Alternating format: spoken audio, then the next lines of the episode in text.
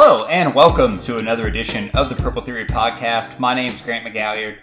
Have alongside with me my friend, my co-host Parker Fleming, who is dressed like a man who has just chopped wood for three hours. I'm, I'm not really sure why. Parker, uh, how's it going, man? What's going on? Yeah, look, um, you don't know me. You don't know my life. You don't know what I've been doing right before I get on this podcast. So, um, also, I'll say, look, I dress like this, and you know what didn't happen?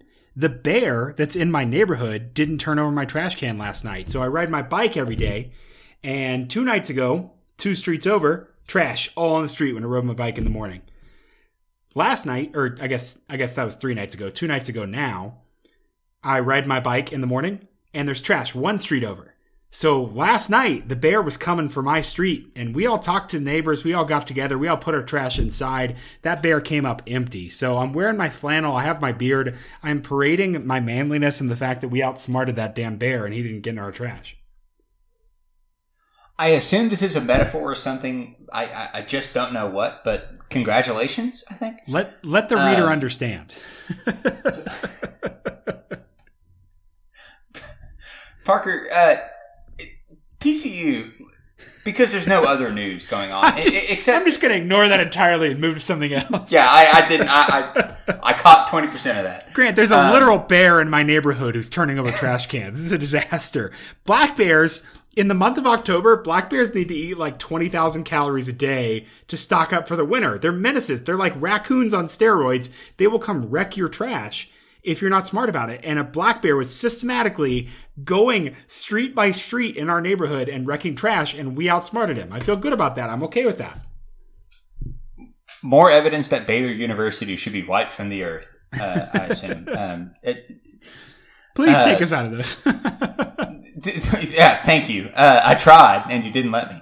The uh, one bit of TCU news, I suppose that is relevant. The depth chart came out. Max Duggan is the starter. There is no or. As a matter of fact, it goes Max Duggan, Sam Jackson, Chandler Morris. Yeah, Sam, uh, Sam came in at the end of the Oklahoma game, and I felt like that was pretty um, relevant. I thought that was pretty incisive. Remember when Alex Delton quit the team when uh, when Mike Collins came in in 2019? Do, do, do, you remember when Mike Collins came in? Do you remember Mike Collins? That's that's. Speaking of Kansas, Mike Collins had an 86.4 well, QBR against Kansas in 2018.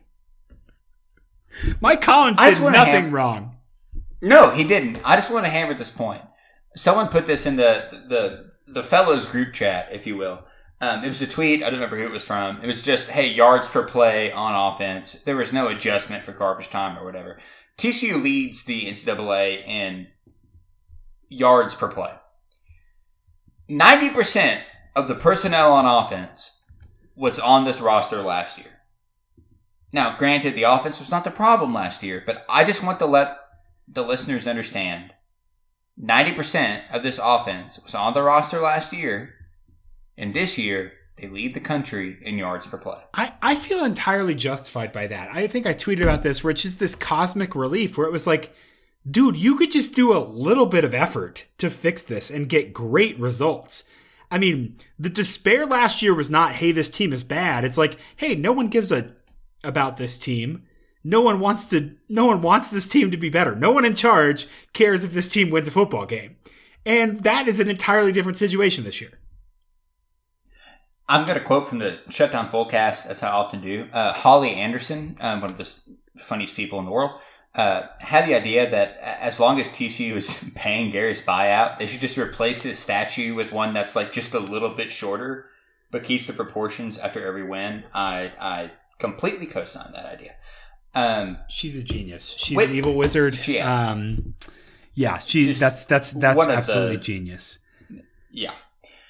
I will say, Parker, wait, I think there is one thing we didn't talk about this uh, on, on, air, but um, uh, only because I tweeted uh, ADJD about this. But um, the Big Twelve issued a quote public reprimand for TCU for uh, rushing the field, $50,000 fine. I asked JD where to donate. I said, look, give me the link. I'll pay it. That's fine. I'll pay all $50,000 of it because me, a podcast host, can easily bear the, the, you know, the entirety of that expense. And he said, thank you, but I have this one covered. So he's paying for it. But then he said, I'll need you and our fans to jump in and help on a quote huge project we'll be announcing in the very near future. Grant, what could you think that means? I, I think they're just going to add a Max Duggan statue next to the. I think that's the only three logical are there. conclusion. One thing I did learn, I'll shout out again, and then we can get to stuff too. We didn't talk about this. Sam Kahn had a really good piece in The Athletic writing about TCU. He's gotten some access. He did a bunch of Texas Tech stuff earlier this offseason when they gave him access, and Sonny Dykes has given him access. And I didn't know that Sonny Dykes showed up at TCU and looked at the indoor um, practice facility turf and said, We're not practicing on this, fix it. And like he came in and said, like, I, I had a little bit in my heart the idea that Sonny Dykes was just like, oh, I'd be happy to take the TCU job, whatever. But between the story of him going to SMU with a number and saying, hey, match this or I'm out of here, and them failing, and then coming to TCU and making demands, I appreciate the energy, is all I'm going to say. No, he has like designs for the program. He's, Um, he's kind of calculating. I like it. He is. I, I really do too. I I will say I, I do have one other bit of uh, off field news, which is that I somehow got um, roped into agreeing to get a tattoo on my butt of the number fifteen if TCU wins the national championship this year. Um, so that's a storyline we can follow. I I love Max Duggan as much as anyone, perhaps more than anyone. And I'll tell you, I'd never put myself in a position to do that. Um, but I'm glad that you're happy to do it. My little brother texted me. getting- oh, go ahead, please. I was gonna say I'm thinking about getting like my dog Max Doggin's ears, like kind of hanging off the, the one and the five, um, just you know to kind of tie it into you know two things that I love. Live your truth, man. Live your truth. Um, my little brother texted me. He wanted to get a real tattoo, is what he said. A quote, real tattoo. So he got a small tattoo on his upper thigh of an alien spaceship uh, picking up a cow. And he did that to say, I want to see how it felt so I could get a real tattoo. I was like, so you got an actual permanent mark on your body of a cow getting Right. abducted by an alien ship just to see if you wanted to actually get a tattoo. The logic doesn't, I don't know, the kids these days, man, kids these days. What are you gonna do, Parker? Let's talk about the Kansas Jayhawks. So we should set the scene a little bit. This is an important game for both programs. TCU Kansas has the chance to day. get back to back ranked wins for the first time in God knows Yes. when. God knows when. Kansas is hosting game day. Um, we talked about this on Sunday. Uh, the eyes of the nation will be on Lawrence, Kansas for TCU, Kansas. I, I, I, I can't stress enough. The only game in the Big 12 that does not feature a ranked team is Texas, Oklahoma, which brings me an unabashed amount of joy. Some people hate to see it, but I, I love to see it personally. I actually love to see it. Um, obviously, Kansas will be fired up. Obviously, TCU is is not going to. I, I think it's more of a blessing in disguise, in that while Kansas certainly is a good team, TCU is not going to overlook Kansas. There's no storylines where hey they were planning for the next opponent, whatever. This is probably the best case scenario in that hey you're going into Lawrence knowing you're going to play a team that is undefeated and it's two and zero in the Big Twelve. Um, so it's it's certainly not a cakewalk by any means. What have we said in our? I think our preview for Kansas two years in a row now has held up better than maybe anything that we've done, which is just a weird quirk of our We're wrong a lot, but yeah. I don't I don't know how this has held up, but it's like Kansas football needed to not be a meme, and it's not a meme to lose to Kansas anymore. I'm not making fun of Iowa State for losing to Kansas. I'm making fun of Iowa State because they shot themselves in the foot multiple times in a game they should have won last week, which I think we'll talk about. But uh, losing to Kansas not a meme. Houston, West Virginia certainly down and embarrassing losses for them, but Kansas is is a real live God, honest to God football team. But Grant, I will say they are five and zero. They have TCU at Oklahoma, at Baylor, by Oklahoma State in the next four games. We're going to find a lot out about who these guys actually are in the next couple games. Yeah. Um, well, I, I'm going to use a, a little bit of your numbers to kick us off here. Just Please do. Kansas a bit, but coming but coming into this game, Kansas is 10th in EPA margin. Um, they're 13th in offensive success rate. Most of that comes. Um, so so yeah. So they're fourth. Um, 0.345, I think, offensive EPA per play. Is that correct? Yes. Um, and then uh, not so great on defense. They're 88th in defensive success rate. They're a little bit better against the pass. Um, second against the pass, uh, 48th against the rush. So Parker, um, what does that mean? I, I guess. Yeah. So what we have here is a picture of a Kansas team. Again, we talked about this this offseason, Grant. I'm not going to say this about everything, but we did talk about this where it's like you need to be good at one thing. Kansas has mm-hmm. not been good at anything. They've been awful at everything in the last five games of 2021 and this season so far, so that's a full season's worth of games between those two seasons, Kansas has been good at running the football. They've been good on offense. And this season, they found a way to move the ball efficiently through the air as well. So a a very run heavy attack grant they're they're rushing 60.5% more than the average team in any given hmm. situation and so they're really rushing the ball a lot but they're 16th in EPA per rush, so their efficiency is still really high. A lot of that is driven by J- Jalon Daniels' legs. We're looking at kind of like a TCU 2019 situation where you have a really mobile quarterback. On third down, anything is open. Kansas is fifth in third and fourth down success rate because they have a mobile quarterback, and if it's short, they can give it to Devin Neal and get the first down. And if it's long, they can basically run the 2003 Madden play where they go four verts and then have Jalon Daniels make something happen. So it's a nice position to be in. Should, should, for the nerds among us, that's 04. Michael Vick was 04. I just want to get Sorry. that on the record. I I, I I, had a lot of yards with Michael Vick. Anyway, go ahead. Do uh, Grant? I, I, I don't want to do the things day. they do. I look. I every every PS2 or Xbox game from that era, like Madden 04, Tiger Woods 08 had the worst graphics of all time. Like they do not. Okay, but that's okay. Grant, tell me, go go to college, university, get a real job. It's what they said to me, but I can never live the way they want. All right, I don't want to be like you. I don't want to do the things you do. I don't ever shake wanna... Shake it once. That's fine. Shake it twice. That's okay. yeah. Absolute banger. I'm censoring you. We're gonna get killed by the FCC if you say the third line there. Uh, absolute banger of a soundtrack um, there as as well. And um, true, true, true, true, Superman by uh, what is it? Goldfinger. Yeah, Gold, uh, Goldfinger. Yeah. Uh, Andrew WK's Party Hard was on Dude, that. Andrew, anyway, Andrew WK, who I liked when I was in middle school, and then found out he's like a super wholesome person growing up, and the nosebleeds yeah. were thing. Yeah, just a great guy. That's fun. That's fun. Great guy. None of that is relevant to TCU Kansas, but we thought it was important. Grant, let's get a party on. um, so Kansas, I, I, think what Kansas is good at this year is they're good at offense. They they had Dan Casey.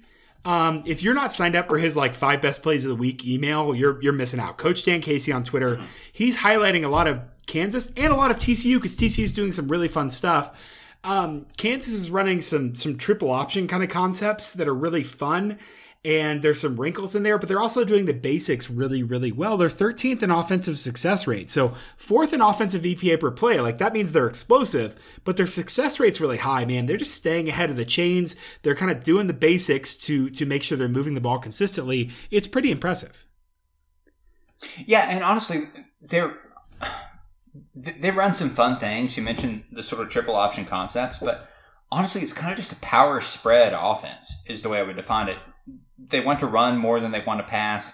More than often, they're going to have six up front um, with the tight end lined up alongside the offensive line. And I always just said the cliche run it down your throat, but they're going to find innovative ways to get the ball to their running backs and get them going.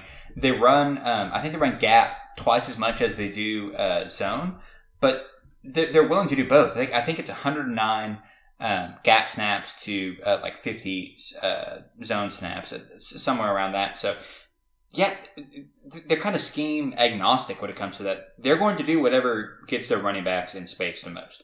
Yeah, and, and they've got a really good staple of running backs. Um, With that said, Daniel well, yeah. Jr. is out um, for, I don't want to put speculation, but he's out for a significant amount of time. So yeah, I mean, my my God, prayers up to him and his family. But um, yes. yeah, he's out for an extended yeah. period of time. So it's Devin Neal. Um, we're talking about the offense first. Grant, we should really plan this, but I, I, I kind of like this just kind of going oh, yeah. back and forth.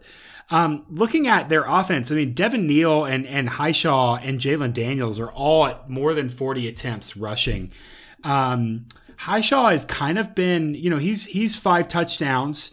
Uh, 5.9 yards per carry. He's a little bit bigger. He's kind of their their power back. But Devin Neal certainly um, explosive. Four touchdowns, 6.8 yards per attempt, 2.43 yards after contact, compared to 3.91 for Henshaw. Uh, Hishaw. I keep wanting to call him Henshaw. I'm sorry.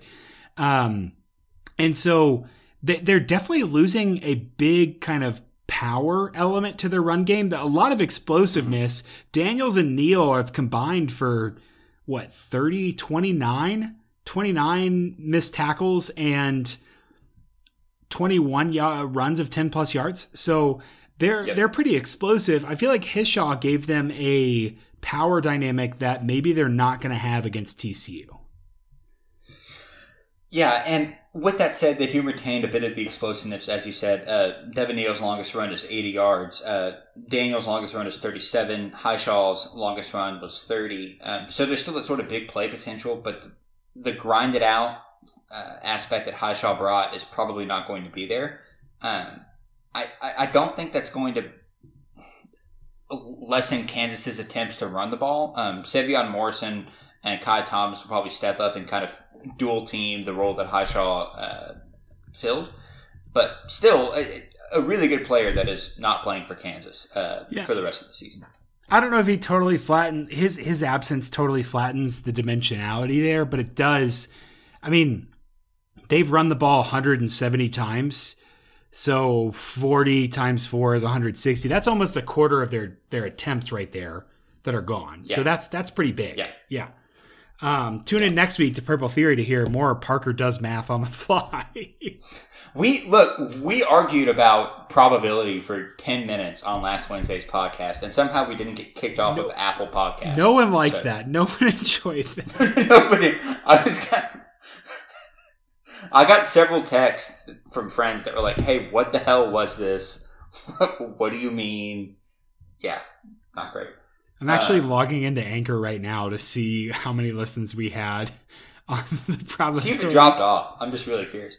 So, but with that said, so our listeners are great. It was right in line with everything. They just rage quit, oh, so we got the play anyway. It doesn't matter. I don't care if you stop listening right now. You've already played enough that it counts as a play. So whatever. Kansas has run the ball 169 times. They've attempted 109 passes. Um, so certainly a, a run heavy offense, but I, I don't think we can uh, do this any longer without talking about how pretty damn good Jalon Daniels has been, um, completing 68.2% of his passes uh, with an average depth of target of 9.3. Um, his adjusted completion percentage is 72.8%.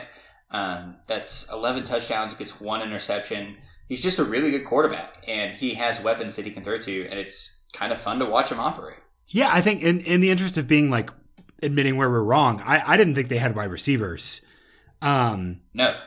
But I mean, almost 50% of these yards have come after the catch. Like they're setting up guys for for positions and and moving along. Grant, they're they're not adjusted for opponent, not adjusted for run pass selection. They are the most efficient passing offense in the nation right now again, they've played some teams. I, I, you could pull that down, but they are number one in EPA per plat, EPA per pass, just kind of raw. That's incredible. Yeah, it, it, it doesn't make sense. And if you look at how they do it, they throw a lot to the slot. Um, Luke Grimm leads the team in yep. both targets and receptions. That's 19 receptions on 25 targets, and 67.4% of that has come out of the slot. Um, so they're not afraid to be like, hey, we're just going to take what you give us, get the ball to our guys, and, and you know, Grimm, for example, averages 10.9 yards per reception uh, on an average depth of target of 11.8. Um, which now that I say that, it's like, well, that doesn't make a whole lot of sense. But um, it, they, they, they take what the defense gives you, and it, it's worked out pretty well because Lance Leipold is a great offensive coordinator and knows what he's doing. Yeah, I, I think so. I think he really got a grasp on it. Their their their offense is really concentrated in the pass game, in um, just because we were talking about the other guys um, in the run game and kind of losing almost a quarter of their targets. Almost 60% of their targets are Grimm, Arnold, and Skinner. Um, yep. And if you look at where those guys line up, um, Grimm is 67% in the slot, Arnold is 80% out wide, and Skinner mm-hmm. kind of fluctuates. He's 68%. So he and he and Grimm are, are moving around a little bit.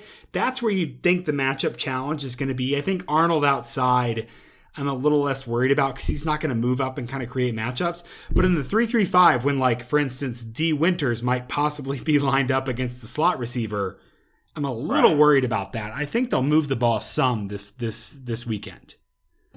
Yeah, the only saving grace is Arnold and Skinner. Their reception percentage isn't something to write home about. Um, Arnold has been targeted 21 times. He's caught 14 of them. Skinner has been targeted 16 times. He's caught nine of them. Um, so they're not necessarily uh, high percentage receivers, but when they do catch the ball, they they certainly do damage. Um, both have got a touchdown each.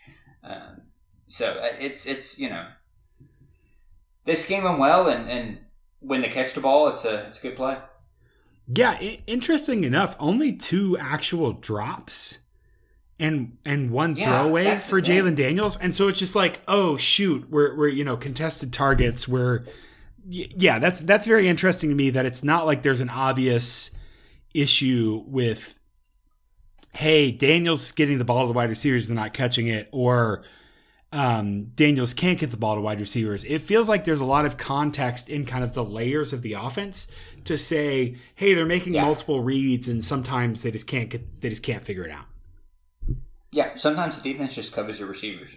Um, yeah, uh, I will say yards after reception. Um, Grimm is uh, is, is at two point nine. Arnold's at five point nine. Skinner is at four point one. Uh, Jared Casey, the tight end, has caught six passes on eight targets, and his A dot uh, is four point four, and his yards after reception point seven. So he catches the ball in space and, and gets a full head of steam when he goes. Yeah. Um, so that's another weapon TCU is going to have to look out for. Him against, say, Dee Winters or Jamoy Hodge or whoever will be a an issue. I think. Yeah, I hope. Um, ooh, can I? Can, okay, are we in the circle of trust here? Can I be diplomatic? I know what you're going to say, so yes, be diplomatic. I am glad Jamoy Hodge is back for the entire is not is not out for the first half of the Kansas game. Yes, I think that is a fair thing to say. I him playing linebacker is good for TCU. There's not a lot of depth there, and between uh, Hodge, Hodges, and uh, Winters, the full complement of the TCU linebacking crew should be able to neutralize Casey. Uh, Mason Fairchild is also a good side in for Kansas, um, and and kind of patrol that middle of the field. Um, I want to touch briefly, Parker, if that's okay, on the Kansas line. Yeah, I think that's where that's where I want to go next for sure.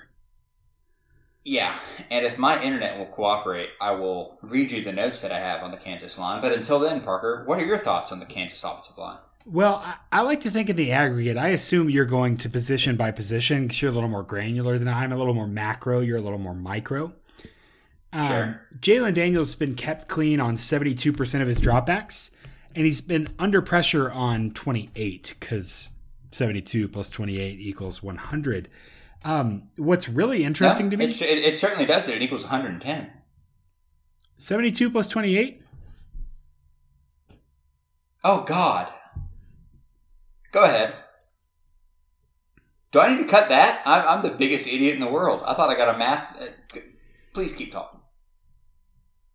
Go to TCU and you'll graduate Please. without knowing. to, our, to our listeners, I Thank you, and I apologize. please keep. Please oh talk so that we can. Please okay. talk so I don't have to. Okay, I, I hope you leave everything that we just talked about in. Please talk. Look, okay, look. Uh, Grant just gave me a thumbs up Kansas, over the Zoom. He just said, "I endorse the, this." The great thing about Kansas's uh, offensive line is that they have been consistent. Um, uh, of their five starters, um, three have played 292 snaps, which is basically all. One's played 291. One plays one has played 289.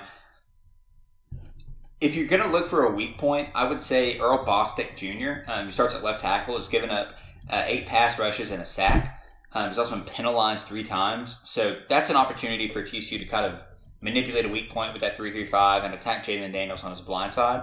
But um, that's but only because he's playing like, left tackle. Probably just because he's playing. I know, but Sure, but penalized three times at least is something to That's look at. that's absolutely Uh, something. Yeah, Mike Novitsky at center's uh, been pretty solid, um, and even then, if you look at the right tackle, uh, Bryce Cabeldue, I certainly didn't pronounce that right. Um, four pass rushes, um, but no sacks and, and only one penalty. So Okay, here's decent line, nothing to write about. Here's what I think about that though. I think the line is is at least competent, and they have some guys that are that are you know like real live living football players, which is good for them. I think this is says more about Jalon Daniels than it does the offensive line. I think about in the office um, when Michael's having the affair with Donna, and Andy makes him go meet Donna's husband at the baseball game. And then Michael comes back to the uh-huh. office and he's like, I just spoke to the woman, you know, the man whose woman I'm sleeping with or whatever. And he says, You know who does that? James Bond.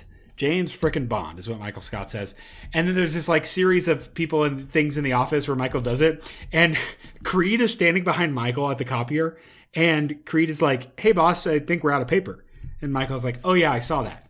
And Creed says, You're going to change it? Michael says, No. And he walks to his office and they cut to a talking head. And Creed goes, He don't give an F about nothing.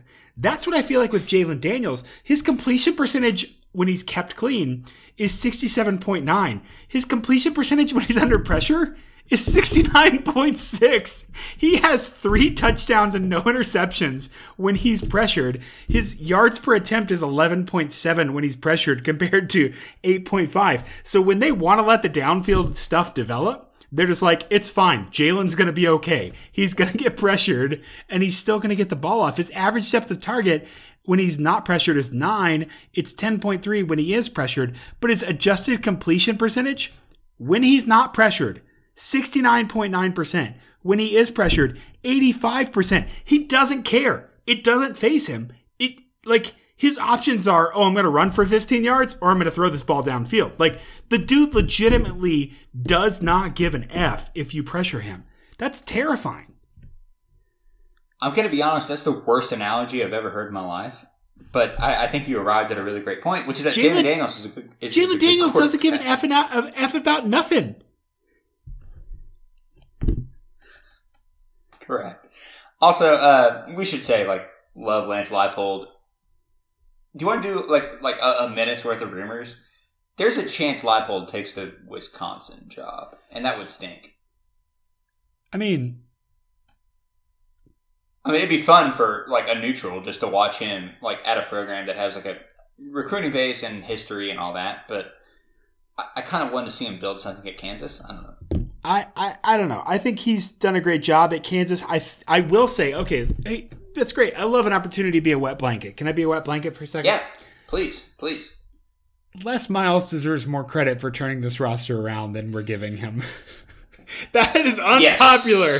Woo, that's unpopular. No, no, no, no, you're right. Grant, you're right. we were It's at media a- days. It's not fun. You saw David Beaty. We were there. The man, dead in the eyes, looked at the media and was like, I had like 38 scholarship players. It's just like, it was so freaking bad when Beaty took over. He, he only barely started the process. And then Les Miles absolutely rejuvenated the process. And Lance Leipold has done an amazing job pushing them over the edge. But like, we have to, I hate this. I hate this, but like, Les Miles had them on the right track. the trains now run on time, and whoever's fault that is is who- who's ever. That was a reference to let's- communism that Grant just made. Let's talk about the defense. no, it's, it's fascism. Let's make it clear. Um, okay, let's talk about the defense. The Uh, Purple Theory podcast does not have an explicit no, position. does not. Do not take that as in, okay. I, yeah, let's talk about the defense a bit. If you I- I'm- tweet I'm me gonna- Grant is a commie, I'll Venmo you a dollar. And I'll be disowned by my family. The Kansas defense is definitely way worse than their offense. I have them Way at worse. So, I- I- 72nd I'm- I'm in gonna- EPA per play, Grant. 72nd. Uh, yeah, not good. I'm going to divorce this of uh, any advanced stats. So let's toss out the FCS game, which is against Tennessee Tech. Give it 10 points. Do you know that? West Wait, do you know the mascot up- for Tennessee Tech? Uh, it's, yeah, because I'm looking at it right now. It's the Golden Eagles. Oh, I was gonna say I don't know, but I was gonna guess Eagles. I'm from Yeah, Tennessee, yeah, so that's kind of maybe I've heard that before, but I was like, I, I actually didn't know it. Are they the Eagles? Yeah, they're the Golden Eagles. Oh, the Golden Eagles. Okay. What city are they in? You're from Tennessee. Cookeville. Cookeville. Okay, and never mind. Uh, no, Google it. I want to know. Well, I, no, I'm making a point. At at at West Virginia, they gave up 42 points and needed overtime. At Houston, they gave up 30. At Duke, they gave up 27. Iowa State, they gave up 11, but that was a complete cluster F of a game in which Iowa State squandered opportunity, every opportunity that they had. This defense does not get the job done. No, one, it is Cookeville. I know everything. That's Okay. great. Two, no, legitimately, Iowa State. Grant, I watched that game again last night, and and and I'll I'll say two things. One, Iowa State moved the ball and shot themselves in the foot. Their very the first or second drive, they were like moving the ball consistently, and then their center just snapped the ball when no one was looking, and they had like a That was very 19 funny. yard loss, and that drive got totally derailed, and that was the ball game. If you get in Matt Campbell's head early, they they, they unravel. He no, th- we're going to talk about that when we preview Iowa State. If you get in Matt Campbell's head early, he does not recover. Yeah, that man is a psychopath. If look, you, yeah, you, I would you do- could rent a, I would just same. a 14 room mansion in his head. Yeah, but like it's like, dude, he he lets you win the mental game so easily, and and and Iowa State beat himself. The other thing I'll say, Grant, Duke and Iowa State. Watch both of these games. They were going now screens, jet sweep, rocket toss, get to the outside. They were they saw something on film that was like, if we can get to the outside against Kansas, we can move the ball, and they are slow. Oh my gosh, they are so slow, and Kansas still had trouble with it. I, I don't see a reason that Derius Davis shouldn't have a career day. Yeah, it, think about Kansas. Set, so, so they run a three down with, with the edge rusher there. Um, they're pretty aggressive, which I generally like, but they're aggressive like crashing down to the inside. So if you get that jet sweep going and you have a fast player that can just skirt past everyone crashing down, there's miles of open space ahead of you. So, like you said, Derius Davis is going to um, probably have a career day. I, I think their front the is actually time- pretty good. You look at and you do have too. like I- I- Phelps, Yeah. Sampson, Phelps is a dog. Robinson, Lee. All those guys have grades above Yeah. seventy. I mean, all those dudes are playing a ton. They're rotating in. They have the depth now to like have a living, breathing player as a backup instead of a nobody. That's huge. I think Yeah. their defensive front is pretty good. And Kenny Logan, we've talked about for feels like six years now. Kenny Logan's a dog Yeah. at safety, but man, they have some issues outside of that. They do, I, I, I, and I think a lot of what Phelps, Sampson, Taylor, and Lee, the law firm, uh, a lot of what they do, a lot of what they do. That's a joke I made like four times this year. Uh, is in the pass rushing game. I mean, uh, Phelps has ten hurries for six sacks. Sampson has six hurries, two sacks. Taylor five and one. Uh, Lee uh, with three pressures and no sacks, but they uh, but three hits. So so they're getting to the quarterback. The problem is that in the run game, they're not really containing. Um, if you look at tackles for loss uh, for that group, Phelps has 16, which is huge. Uh, Lee has 12. Both those are from the edge, and so Sampson has five. Taylor has one in the middle, and then the linebacking crew just really isn't getting it done. Um, not to disparage guys, but you know Taiwan Berryhill, Rich Miller.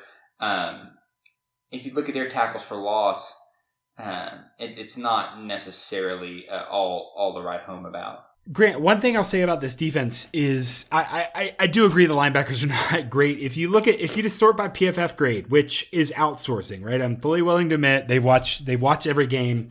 I haven't watched every game, and it just means someone looked at this and said this. But of their top 17 graded players, none of them are linebackers on defense. So there is a deficiency in the middle here for sure, and they don't have good depth at linebacker. So I think that middle middle area for Kansas's defense is a real weak point, which let me tell you, Kendre Miller loves that, right? Yeah, that seems to be an area where he excels. You can, uh, as evidence, look at him shaking an Oklahoma safety out of his effing boots, um, and also using a referee as a screen, which is extre- uh, extremely funny. Um, I have no reason to think that he won't repeat that performance against Kansas. Um, I, I should also, if you allow me to correct myself one sec, uh, I gave tackles for loss stats earlier. Those are just total tackles. Ignore me, I'm an idiot. But the point remains is that the, the edge rushers are doing a lot of work for Kansas that the linebackers simply are not. Yeah, a lot, lot of tackles from the safeties, which is kind of like, hey, your run fits in the front are screwed up, which means that your secondary is getting there. If we look at Kansas and their their their defense, 82nd in EPA per pass, 58th in EPA per rush. Grant, that that that that tells me a story of a defense who um, is a little bit imbalanced and feels like they're stretched thin, right? Especially those linebackers. That those safeties are overcompensating. We've seen that with TCU in the past you're leaving those linebackers, oh, yeah. you know, if, if if you can't leave those linebackers to, to deal with themselves, those safeties are overcompensating, and then your corners are on islands because the safeties are covering the line covering for the linebackers. Grant, let me tell you, I would not want to face Quentin Johnston and Savion Williams and Jordan Hudson if I was having a trouble with my linebackers as well because Taye Barber and Derius Davis are underneath. Um, so so certainly some some mismatch issues there that are that are pretty rough. Yeah, yeah, and if you look at the the, the top three guys on Kansas's defense that uh, have been in coverage, all three corners: Jacoby Bryant, Craig Young, Romello Dotson. Uh, all three of them are allowing a reception percentage of over sixty percent. Uh, Dotson is allowing 13.2 yards per reception, Bryant 13.3, and Craig Young uh, 9.6. So Bryant is, is aggressive and certainly a playmaker. Um, he's had two interceptions, two pass breakups. Um, but if, if you can get your guys one on one with Kansas's corners, odds are they're going to make a play. Um, and, and, you know, it, I, I don't think there's enough horses in the back, if you'll pardon the expression, for Kansas um, to stop a dynamic offense like TCU. No, and I think that's borne out by like some aggregate stats. So I, I, I think if you were going to tell me, hey, a defense has a decent defensive line and pretty good safeties and nothing else, what stat yeah. is going to stand out? And I'm going to say they're probably really bad at third and fourth downs um, mm-hmm. because those guys are going to be overcompensating. It's going to be really tough and that's that's 100% true. 102nd and third and fourth down success rate allowed for kansas's defense 43.96% success rate there. So i think that tcu that that only benefits tcu because they get a longer leash right? If i know that you're bad at third and fourth downs hey man i'm going to take that as two downs. And sonny has shown a, a proclivity to go for it a little bit I'm going to be that much more aggressive on first and second downs and try and get these home run plays, knowing that on third and fourth down, I can probably clean it up just because you guys are spread so thin. Yeah, and eh, look, Savion Williams tore up Oklahoma's defensive secondary. Uh, Taye Barber and Gunnar Henderson took advantage of busted coverage, sure, but were also wide ass open against Oklahoma's defensive secondary. Okay, Oklahoma one has more athletes back there. You said ass open. I'm contractually obligated to point that out. Fair. Two, it's not a busted coverage when TC runs a play that makes a safety make a decision. A defender yeah, making look, a decision is not a busted play, and Keegan's going to listen to this and get mad at me, and that's fine. But when Lincoln Riley schemes up a leak route, it's genius. When Sonny Dyke schemes it against Oklahoma, it's a busted play. This is fan Parker talking here, but legitimately, if I make a defender, if I make a defender be on an island and make a decision, it's not it's not a busted coverage if the defender makes a decision and they they make it they exploit it, right? Yes, this is so inside baseball that our listeners will get no pleasure out of it. But running three vert Y sail against cover three. Uh, does not mean that it won't work against the next cover three you see. Uh, love Keegan. Parker, is there anything else you need to talk about about Kansas before we move on to a little bit of predictions, a little bit of a, a whip around around the rest of the country? I like Jalon Daniels so much. Jalen Daniels. I love Jalon Daniels. I think. Okay, I'm going to make a statement. I think Jalon Daniels is what I want Donovan Smith to be at Texas Tech. Okay. In terms of just like a fun quarterback, and um, and yeah, so I'm I'm happy that this happens. I look. Here's what I said on the BetUS show because I took TCU. We're going to talk about our predictions here. I took TCU minus seven as an, as an official play on the BetUS show this week, which is effectively garbage. That means nothing. But I said fun football stories don't mean that you're going to be 12 and 0 and and win the national championship, right? Grant, Rudy played one play at the end of a game and it really wasn't that meaningful. That's what that's what like Yeah. fun college football stories. He was also offside for the record. He was, offside. offsides. Rudy was offside. I'll give you that absolutely. So fun stories are they're fun, but we have to calibrate them a little bit. Yeah, uh, look, uh, you and I predicted Kansas's record before the year. We had them losing to both Houston and West Virginia. Yeah. Now we both had them beating Duke and Iowa State, and the odds makers in Vegas, uh, the cowards, would acknowledge that. But um, they're already exceeding expectations. Absolutely. we were already if they very happy if they lose the next seven games and they go five and seven this year, it is an amazing season, regardless. Yes, 100%. Parker, let's look at some of our listeners' predictions for this game. Uh, we tweeted out, what do you think of Kansas? Who's the offensive and defensive MVP for TCU in this game? And what's your final score prediction? We'll start with Colin McLaughlin, enemy of the podcast. Uh, Kansas is good and fun. Uh, potentially an eight win team. Don't know about that. Which is huge for that program and fun for all Big 12 fans. Millard Bradford and Derius Davis as MVPs. A uh, lot more of a closer slog than people are giving credit for, but TCU 34 28. Um, Michael at Woodburg's. TCU will, will be by far the most talented team KU has faced this season. Unfortunately, the beginning of a skid for the Jayhawks. Uh, close with a great home atmosphere, but TCU 41 24. Melissa Triebwasser, not familiar with her work. That's Uh, still a 17 point win. He said close. Yes. And then he predicted a 17 point win. He did say that TCU pulls away in the second half. Okay, 41 all right. Yeah, yeah, yeah, yeah. So I'll give him a little bit of credit. Uh, Melissa, responsible for both of our careers. Kansas is well ahead of schedule and in the conversation for continuing the Big 12. Slow down. Offensive MVP, Kendre Miller. Defensive MVP, Dee Winters. 38 35. Pick the winner with your heart. Okay. Yell MK. Frogs 24. Kansas 20, or excuse me, Frogs 42, Kansas 24. I think KU's fine, but will not be ranked after this game for the rest of the season. College game day presence removes the trap factor from this week, and Frogs roll toad. Agreed, Yellow okay. Did you see the tweet from uh, Super Frogs baby mama? No. What are we doing? I, I- I don't know who this is. It's Bill Romanowski just like face smushing the Jets offensive lineman 35 28. I feel like Take it as it is. I love it. I feel like I brought that on us by talking about how Johnny Hodges is is Bill Romanowski in 2022. I feel like I Yeah, brought that I- on us. I- yeah. This is abstract art, but I'm with it. 35 28. Carter at CB Frog 3. Haven't watched enough KU to have an informed take, but I just booked a yurt in Lawrence. The sheets are purple, and so is the wallpaper in the outhouse. I'm calling it a sign. Offensive, QJ breaks out. Defensive, D gets Hayton. Frogs 48 27. Look, signs appear to all of us in different ways. Frogs by 90. TCU 90, KU 0. All right. Duly noted. I'm gonna I'm gonna breeze through the rest of these. Please do. Matt Boggs, KU solid, uh, but they needed three field goals to beat Iowa State. Offensive MVP is QJ. Defensive is Marcel Brooks, 42-28. Uh, the uninformed frog, KU is a very cute paper tiger. Duggan Dimes, Dee Winters, 52-17 frogs, over by the end of the first quarter. Funk Hefe, D Duncan Soul, efficiency versus explosiveness. KU has been uh, has sold its soul to stop the run and pressure the QB. TCU with massive advantage, wide receivers versus uh, defensive backs. Did not provide a score, so he's disqualified.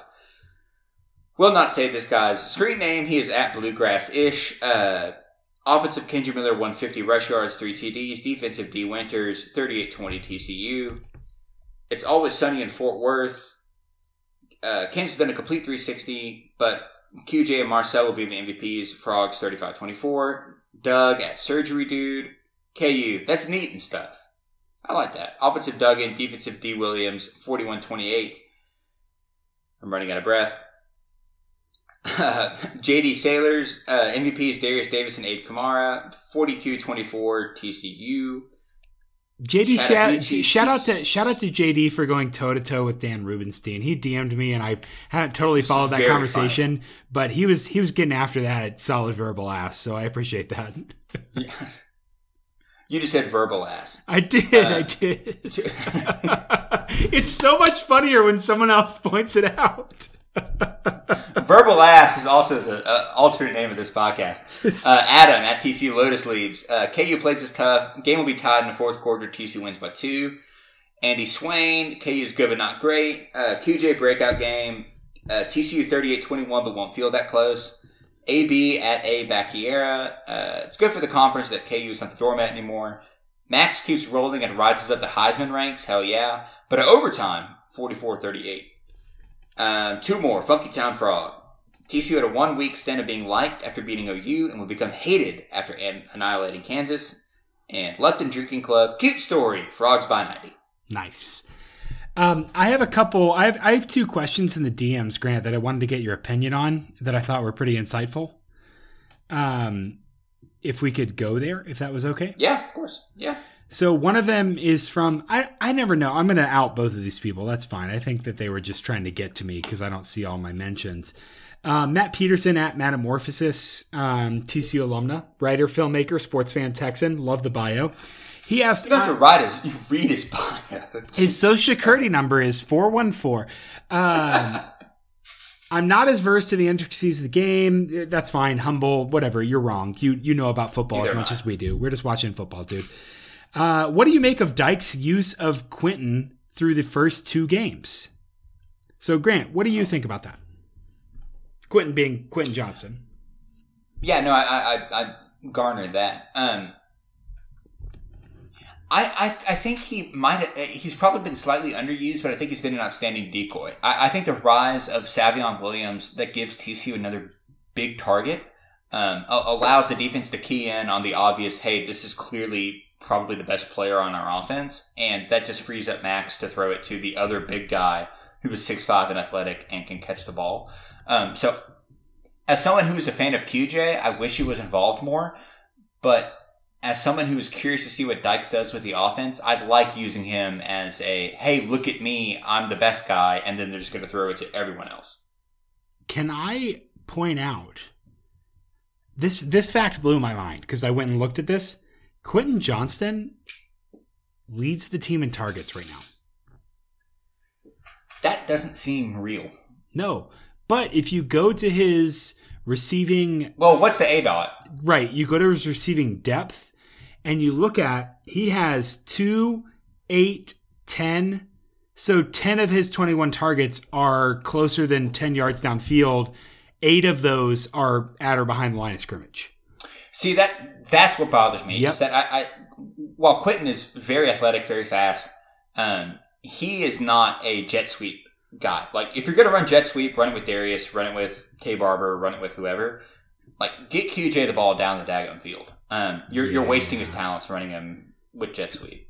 Also, He I don't love his hands. Ooh, I know. Ooh, I don't know. We need to go this negative. No, this I know. the It- that's a different discussion, but yes, I understand. I I, I think Dykes is using him as Cumbie and Meacham use Reagor, and they're two different athletes. Yeah. Yep. Not not the same type. So he'll grow into it. We'll figure it out. That's great. Yeah, for sure. Um, second question, throwback frog. This is a very long question that I'm going to distill. He throwback frog one funny on Twitter. Um, two says uh, he's a little worried that frog fans are going to take this OU win and be like, "Hey, we're world beaters and we're going to win a natty this year." Um, like it, like if TCU loses a couple games, is it going to get ugly because they beat Oklahoma so big? So my, my question here, his, his question is, how do we keep from becoming a fair weather fan base? I'm going to ground that a little bit and Grant and say, Grant, what was your takeaway in terms of a national perspective from TCU's win over Oklahoma? Well, I don't know if you caught earlier where I said I was going to get a tattoo on my butt of Max Duggan's jersey number if we won the championship this year. Um, but as, as a rational human being, uh, no, I- I would say that certainly the lizard part of my brain got pretty hyped up um, after TCU beat Oklahoma. I think this is still a team where the ceiling is nine wins, um, ten if if everything breaks right, and I'm super happy with that. This is the first year under Sonny Dykes. Um, a lot of these guys are going to be coming back next year. Um, yeah, like it, it, it's fun to dream, and at this point, there is no reason to think that if TCU doesn't win out, they're in the conversation. Obviously, if you're undefeated in the Big Twelve, but the odds that that happens are slim to none. So my advice would be uh, enjoy the ride, expect nine wins, and anything over that's gravy, dude. Like it, it's very fun. Like enjoy having fun watching football, which we haven't done in years. I, I think the fact that it's like okay to be a fan of TCU is huge. I'm typing right now to find there's there's a tweet that I think um I feel like it was Ray Cartwright was like, what does eight wins look like? I know I'm doing this live on air and this is very annoying to everyone. Hold on. It's great audio. Um Shout out Ray Cartwright, by the way. Shout out, I, Ray, I, dude. Just, Ray Cartwright, just, uh, not not just a Twitter dude anymore, a writer.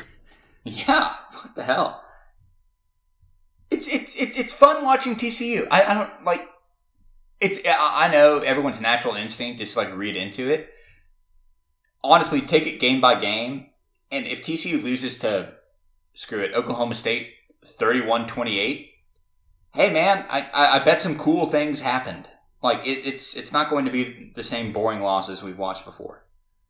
Right, and and it's like okay to be a fan of it. I can't find this tweet right now. I don't know if this is a good idea to keep scrolling on this podcast, but basically looking at like if I find it, I'll retweet it. But it was like, hey, if I told you that, oh, here we go. Okay, eight wins for TCU this fall is Colorado, FCS, SMU, Kansas, and Texas Tech.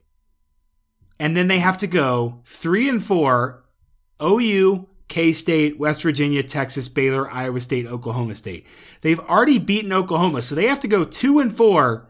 They have to beat Kansas, beat Texas Tech, and go two and four versus K State, West Virginia, Texas, Baylor, Iowa State, Oklahoma State. Grant, if I told you TCU went eight and four in Sonny Dyke's first year, that's a that's a good season. I I mean, I'm a little bit worried about the dead cat bounce of like they have so much experience and then next year there's turnover and yada yada. But like eight and four this year would be a crazy good season. So the Oklahoma win, let's keep that in perspective. Eight wins for TCU would be an insane amount of success relative to what TCU's done recently. Dude, when we previewed TCU season, we were like, yeah, six and six maybe, and then we like inhaled nitrous and we're like, no, let's go all out, and we ended with nine and three. TCU is already four and zero. Like we are on track to have a really fun year enjoy it, embrace it, do all that. Yeah. Parker, let's do a little bit of best case, worst case. Yes. Um, I'll let you go because I, I, think I've done it first the last like three times we've done this. What is the best case uh, scenario for TCU against Kansas this weekend? Yeah, this Kansas defense stinks, man. This the best case for TCU is that they can pass a couple, they can get a couple big play touchdowns early on, and then let Kendre and Emari take them home. They can win this game 38 to 7, 38 to 10. I mean, they could just absolutely blow this team out. Kansas super limited on offense. Um, if you can kind of box in Daniels like Iowa State did, Iowa State and TCU now run the same defense, so there's there's hope for that. And if TCU has the depth, man, they could absolutely blow this team out. They could score high 30s, keep Kansas in the teens at best. That that is best case scenario here is an authoritative road win against a ranked team. Yeah, I, I think the best case would just be the, the proverbial turd in the punch bowl and just completely quash uh, all, all the goodwill of the Kansas program what it's 55-24 last week. I'll say 55-14. Um, just keep the pedal to the daggum metal. You know, launch the Max Duggan, uh, the, the Max Duggan Heisman campaign with six more touchdowns. 55-14 is within play. Let's let's do the damn thing. Yep. Uh, uh um, um, like uh, uh, it is within play that TCU does to Kansas what they did to Oklahoma. Yep, that's that's on the table easily. Also, Sunday, mark this down in the notes that we don't have. We're going to talk about the Max Duggan Heisman campaign. Um, I'm going to pull okay. some counting stats. No, I'm going to pull some counting stats. No, this is a Heisman. No, TCU this is a Heisman wins, campaign, not an efficiency campaign. If TCU wins, we'll start talking about yes. it. Yes, yes, that's what I'm saying. If TCU wins, We'll compare Max Duggan to Stetson Bennett line by line and tell me which one you think deserves the Heisman. I love Stetson Bennett. That's not fair. He's fine. Okay, uh, he's fine. Don't he's, say ridiculous things good. about him he's and then good. get mad when other people. Anyway, anyway, worst case scenario is Jalon Daniels stretches a TCU defense that has not faced four quarters of a dual threat quarterback, very thin. TCU cannot take a breath on defense, and this game is like 24 to 12 Kansas. Max Duggan Yeah. gets pressured. He makes some mistakes. Maybe there's a defensive touchdown, and Kansas wins this by two scores in a low scoring game. I was going to say 24-14, but I, Yeah. I was going to pretty much echo you there and everything. That um, same worst case. It's, it's just they can't stop Jalon, and that that uh, defense that limited Iowa State for some reason works against TCU too. Um, as far as actual predictions, I think TCU wins this game by two scores.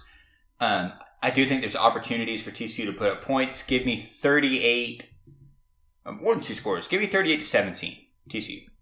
I like it. I'm gonna I'm gonna let Kansas score a little bit more. I'm gonna go 35 to 21. Okay. That, that's a Do little bit better than my Griffin? numbers. My numbers are 32 to 25 TCU over Kansas, but uh, I'm gonna yeah I'm gonna I'm gonna spread it out a little bit. Do we need to talk about Griffin Kell? Dude, I to go for two. What's wrong with you?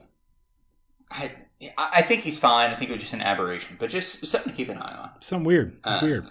because I do like Griffin. Okay, let's run down a little bit of the Big Twelve scene before we go to the national games. Parker, we're going to start with. Oh, by the way, all lines are via the BetUS website. Uh, and if I could sort by conference, that'd be great. Kansas State is a two and a half point favorite at Iowa State. Get, dude, I am taking every bit of Kansas State money for this game. Yeah, yeah, I took that on both BetUS and and Parker's previews. I think Kansas State's a pretty good bet here. It, it seems pretty obvious. Um, Texas Tech is a nine point dog at Oklahoma State.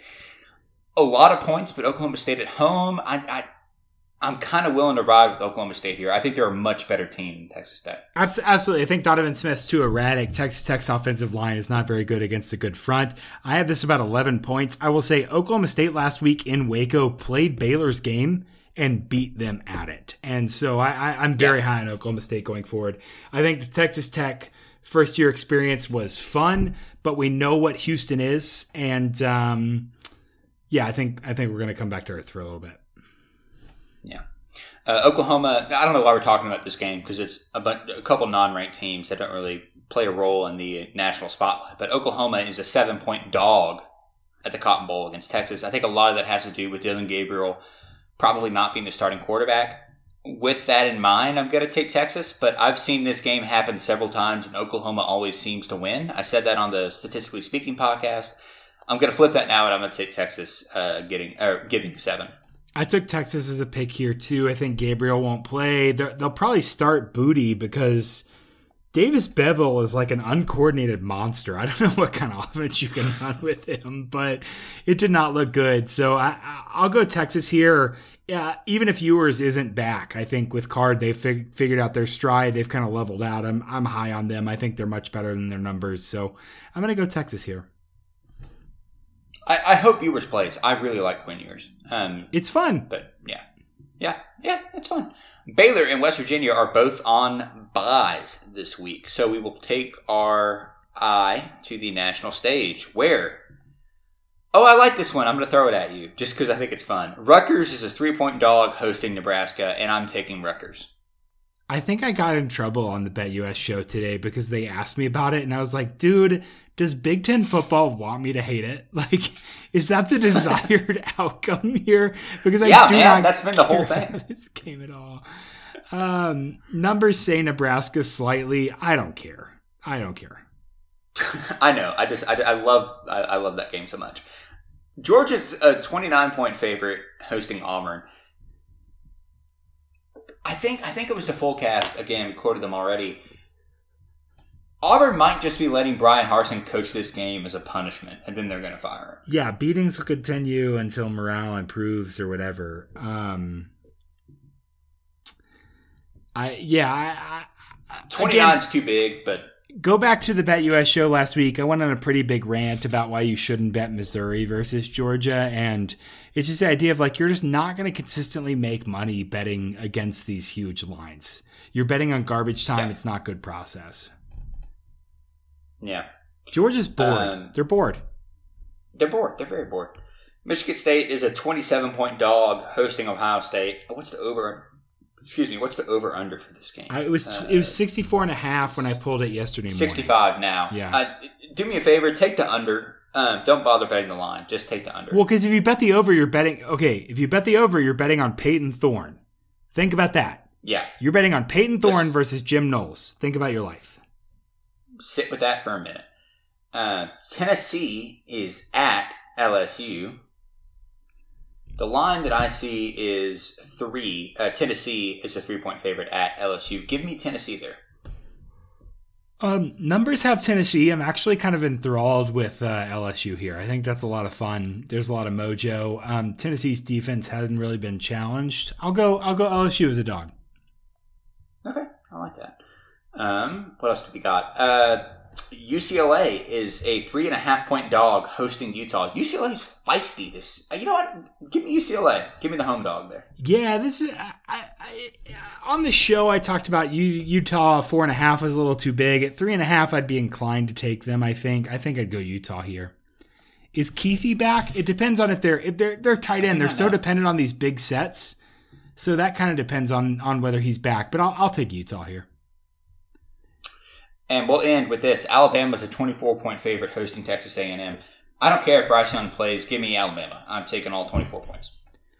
Well, if Bryce Young's not playing, I don't know if I can bet on this. But here's here's here's what I'll do. I'll paint you a picture. What if Haynes King comes in and he beats Alabama like Zach Calzada, Calzada did last year?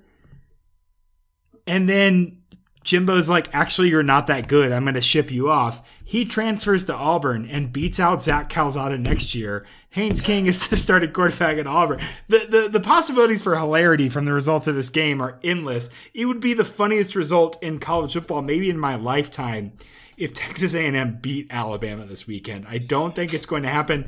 I don't even think they're going to cover, but it would be so funny that I can't help but root for it. Uh, see, you and I have different definitions of funny because I live amongst Texas A&M fans. Parker, the gloating that happened last year and the proof that this was Jimbo's plan all along. A&M is going er, is going to lose by 40 and Nick Saban is not going to break a smile the entire time. You have this receipts though. You can point the, back to last year and say this is Darth Vader walking into the space base. I don't know, I'm not a Star Wars nerd and just unveiling the light like it's not even that. It, it's Anakin walking into the Padawans and be like, "No, I'm about to clean house." Like they're not going to mess around. It's gonna be it's gonna be a really really funny win. Parker, is there anything else we have to talk about before we sign off here? No, I don't think. I'm trying to think on air if there's anything else I need. No, I think we're. I think we're Any good. Games? I think we've. Yeah, I think we've done a good job of uh, get, getting a survey of things we're interested in. I feel good about that. This podcast has gone on very long. Where are we? Why do we do Kansas podcasts so long? Well, behind the scenes, we're cutting like four minutes. Of okay, that's fair. Reasons. That's fair. Remember, yeah. remember but, that a non SMU account was like weird flex to do a an hour and a half podcast about yeah. a team you don't care about. What I was like, the one, hell was who that? said who said we don't care about SMU? too, buddy, I've had two beers. I'm talking to my friend Grant. I'll go an hour and a half about friggin' Tennessee Tech if I want to. They're in Cookeville. I don't know if you knew that. this has been the Purple Theory Podcast. My name is Grant McGalliard. You can find me on Twitter at Grant McGalliard. It's spelled like it sounds with all those vowels. He's Parker Fleming. He's at Stats of War. He's also on the BetUS show, which one of the episodes aired Wednesday, which is today that we record this. Where can people watch that? They can go to YouTube and just search BetUS NCAA F or College Football Show. Also, I'm on Three Dog Thursday, Grant, this week. It's a BetUS show that's like a ladder match kind of a deal. And I picked two college games, and I picked for the first time in history, I picked an NFL game live on the air. So uh, if I win, I get I come back next week. So Three Dog Thursday, I'm sure I'll retweet it tomorrow when it comes out. Um, we recorded that today, but uh, yeah, just just follow me on Twitter and and BetUS on on YouTube. You can find all that there. Parker thinks I do that as a bit to like have him explain it to the listeners when to listen to the BetUS show. I don't listen to anything he says, so I have no idea when the BetUS show is. This is news to me every week. Um, Parker, TCU is playing undefeated Kansas in Lawrence with game day there. Let's have ourselves a Saturday. Go Frogs. Go Frogs.